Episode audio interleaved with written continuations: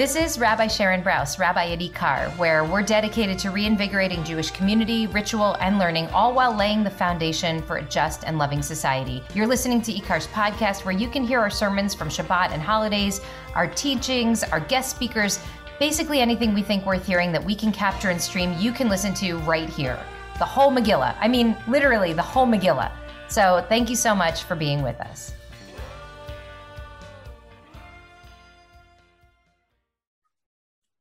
Shabbat shalom, everybody. It is, it is good to be back at Ikar. It is good to be back. I was in Israel for Passover, um, the whole holiday, which was like, I, I, I, feel so grateful to my team for making that possible to just step away for a week because it feels like a, and, and, I feel a special gratitude to Khatan Sammy, who I hear led an incredible Seder, uh, second night Seder in, in, in uh, while I was away. Um, it was, it was a it was a real privilege to be there. It felt like a privilege to be back in the land of Israel. I had not been there for five years, which is the longest I ha- have not been there since I since I started going there. And I, you know, I felt like during this um, this this time of of of, of restrictions on on our movement, I felt like I understood a, a little bit, just a taste of what our what our ancestors have felt for for for hundreds of years, of dreaming to be able to go to Israel, but not being able to go.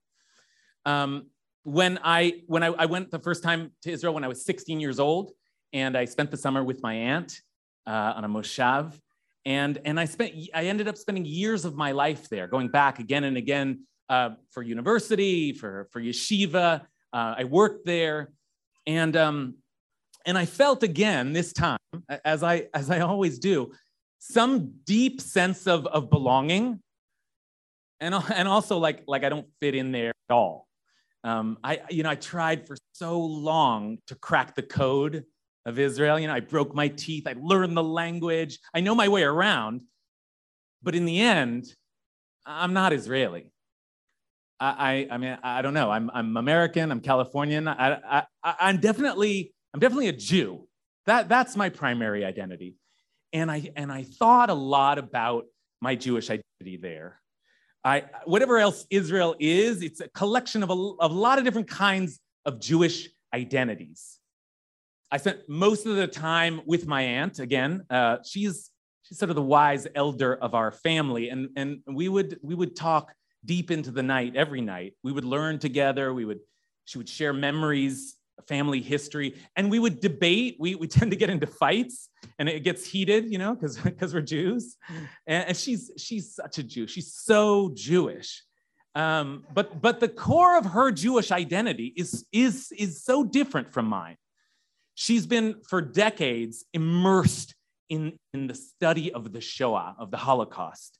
Um, research and, and conducting interviews and making films. She's gone back to poland again and again um, and it's not academic for her, it's, it's personal. She's so desperate to unearth the world that was lost. And she, like, like many, sees a Jewish state as, as a majestic response, the only really viable response to that loss, the only thing that'll keep us safe today. So her Judaism is about preservation for what was, and now the survival of the Jewish people moving forward. And mine is not really. I mean, I don't know. I'm just from a different generation, maybe. Uh, I, I, I, I, it's also who I am, though, just by temperament. I'm not so rooted in history and nationhood and peoplehood. I've always been a, a bookish lad. So it was the Torah that I fell, fell in love with, it, the text, the, the tradition of study. Speaking of study, I went to visit a, a good friend of mine from my university days, another another bookish lad, who is now a professor of literature at Tel Aviv University. He's one of these frighteningly brilliant people who were just born for academics. And he's a text Jew as well, but, but not my texts. He's a, he's a hardcore secularist. Uh, and like a lot of secular lefty Chiloni Israelis, he is not into the Jewish state.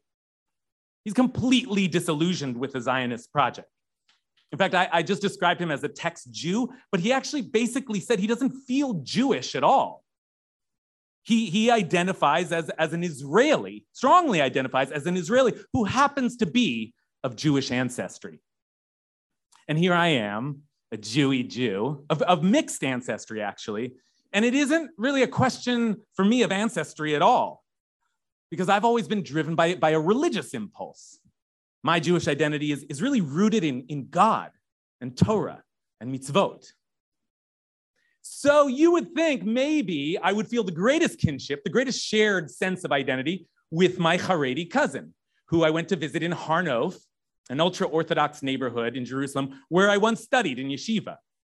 Because his Jewish identity is also rooted in God, Torah, and mitzvot. And, he, and he's a lovely guy, great guy. But the worlds that we reside in are totally incompatible. The Jewish path that I've chosen since my, my Har Nof days is totally trafe to that community. Where do I work? They ask. You know, the, the woman rabbis, the, the gay marriages, all the stuff we, we love around here. but most of all, the embrace of modernity, the active attempt to intersect with all the cultural influences of this world and learn from them, to absorb them, to honor them. That's anathema to the Haredi world that so much of my family lives in. And then there was my cousin's husband, Eli, who made Aliyah from the Ukraine when he was a teenager. And like many Jews from the former Soviet Union, he's deeply, proudly Jewish, supports the Jewish state, absolutely, but very, very secular. And then there's my other cousin's husband, also named Eli, but is from a Moroccan family, who's deeply spiritual, almost mystical, deeply traditional, but not really at all observant and on and on and on. So many Jewish identities surrounded me in this one quick trip. And so I must say, I left Israel feeling a little confused, uh, wondering what about uh, what, uh, what about this, this question of Jewish identity I have to say? You know, what really unites us as Jews when so much divides us? What is it that constitutes Jewish identity? So one of the classic answers to that question uh, is found in this week's parsha, in Parshat Achrei Mot, and it emerges from a verse that uh, begins chapter 18 uh, of Leviticus. Daber el b'nei Israel v'amart speak to the children of Israel and say to them, I am the Lord your God. Do not copy the practices of the land of Egypt in which you dwelled, and do not copy the practices of the land of Canaan to which I, I bring you, and do not follow in their ways. That last phrase especially, do not follow in their ways, has been taken up by rabbinic tradition as a mandate to avoid cultural imitation and assimilation. Maimonides, in his masterwork, the Mishneh Torah, codifies the prohibition with his usual precision. He says, we do not follow the ways of the other nations, and we do not imitate them, neither in dress, nor hairstyling, nor any other such things. As it says, lo do not follow in their ways. So Jewish identity, by this logic, is forged by main, maintaining some, dec- some degree of cultural distinctiveness. But what forms that distinctiveness? What, what makes up Jewish culture? And how separate do Jews have to? But how, how different? Is, is a three piece suit somehow un Jewish? Is a ponytail a Gentile custom? This seems rather extreme. But in many ways, that is the Haredi approach. Don't copy their ways. I have a cousin actually who once got in trouble, sent home from yeshiva because he wore blue glasses. They were not black. He was, he was like trying to be cool. Don't be like them. You got go home and get some black glasses like the rest of us. And actually, that echoes a famous passage in the Talmud that says, if the Gentiles wear red shoelaces and the Jews' practice is to wear white shoelaces, then you should die before putting on red shoelaces. Now, I'm not a Haredi hater. I have a lot of admiration for that world. As a, as a vehicle for cultural preservation, there's, there's real strength in this approach. But I've never been able to get totally on board with it myself. And it's not just because I like blue glasses and, and red shoelaces, but, but it's just it's just not enough for me. as, as, as a form of identity formation. As a belief system is powerful, but it seems like a negative formulation of identity. We are what they are not. But that's not enough for me. That's not what I'm looking for when I, when I seek my own identity. What am I? So, is there a positive formulation of identity in, in Jewish tradition? Let me share with you a, remarkable one from a, a, an often radical thinker, Rabbi Tzadok HaKohen, Rabbi Tzadok, not our Rabbi Tzadok, but, but Rabbi Tzadok HaKohen, uh, 18th century uh, Polish uh, thinker from Lublin. And he says the following Ikar Yahadut, the essence, that's our word, Ikar. Ikar Yahadut, the essence of Judaism is Bekriyat Shem Yisrael, the calling out of the name Israel. So if someone has only this merit that he calls himself Israel, die. That is enough. There's positive Jewish identity. It's just saying, I'm Jewish, claiming it. That's enough, he says, die. Now, there's great power in this approach as well. It, in fact, it reminds me of, of the Daniel Pearl story. Do you remember that? It was 20 years ago, 2002. Um, he was a journalist for the Wall Street Journal, and he was captured by terrorists in Pakistan. And he was eventually murdered in, in gruesome fashion, de- decapitated. Uh, but before he was, he released a video that became very famous. Um, and he said in the video, My name is Daniel Pearl.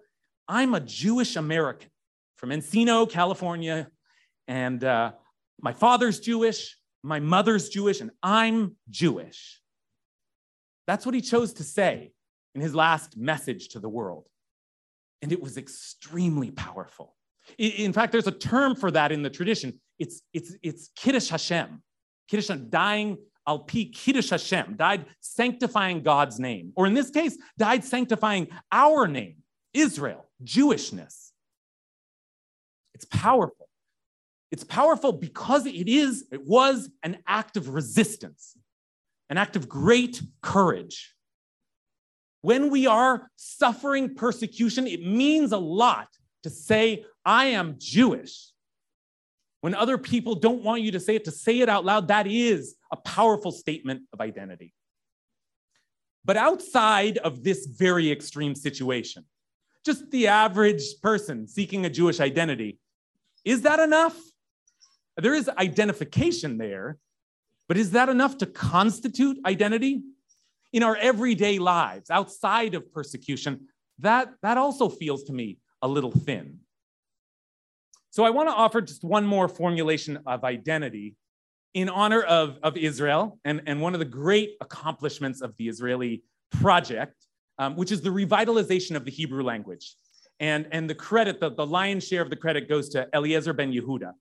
And um, he had to, uh, you know, put together the words of old, but also to come up with all kinds of new words. What is the, what's the word for electricity? So he picked chashmal from the book of, of Ezekiel. So what word did he come up with for identity?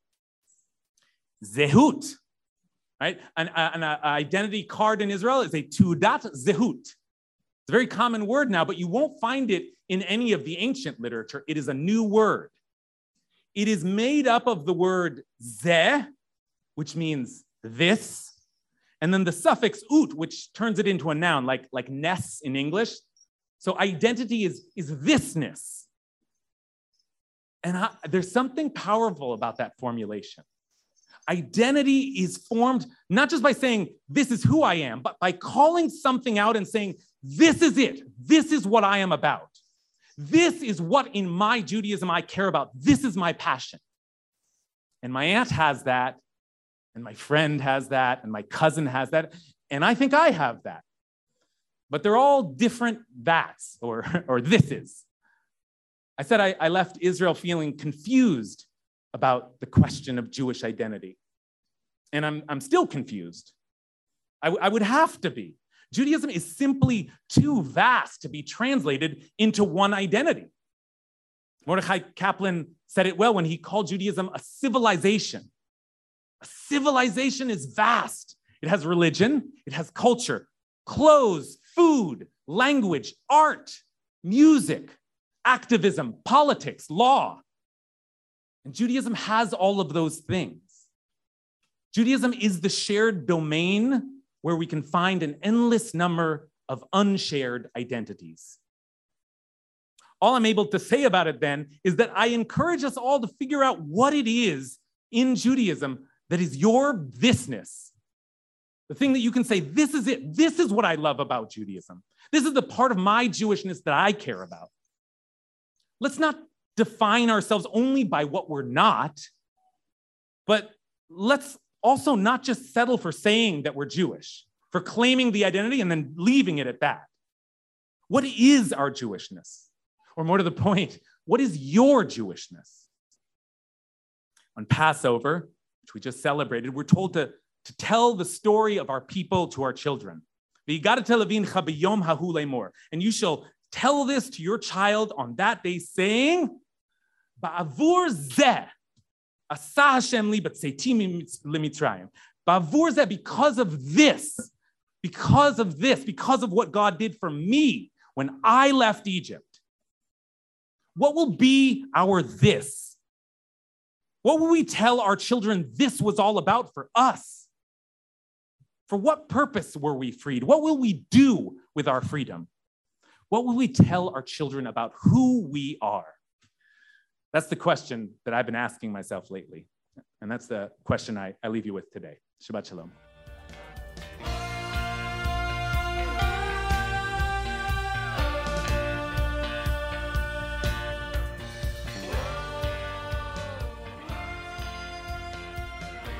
Hi, it's Rabbi Brous again. Thank you so much for listening. Want more content like this? I hope you'll subscribe. And please consider making a contribution to IKAR so we can continue to work toward the fulfillment of our mission to reanimate Jewish life, to embody moral courage, to nurture the spirit, and to work to decipher what it means to be a human being in the world today. Visit our website at ikar.org. That's I K A R.org. And I hope to see you, maybe even in person, sometime soon.